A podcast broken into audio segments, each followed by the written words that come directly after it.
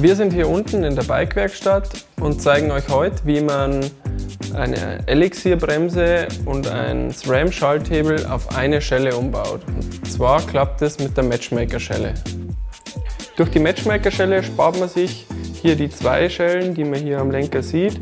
Die verschmelzen zu einer Schelle und man hat ein schönes, aufgeräumtes Cockpit. Als erstes muss man die Griffe abschrauben. Anschließend löst man die Klemmung des Bremshebels mit einem T25. Dann schraubt man den Schalthebel von der Schelle und nimmt die Schelle ab.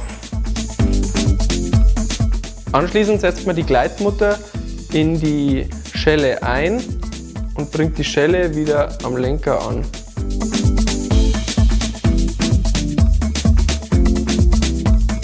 Dabei den Bremshebel einfädeln und locker anheften. Anschließend schraubt man die Matchmaker-Schelle, das Verbindungsglied zwischen Schalt- und Bremshebel, in die Mutter. Auch die heftet man wieder locker an. Anschließend schraubt man den Schalthebel in die untere Halterung der Schelle.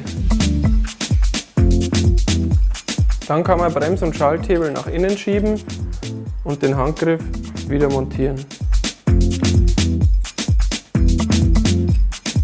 Anschließend stellt man Brems- und Schalthebel wieder auf seine Bedürfnisse ein.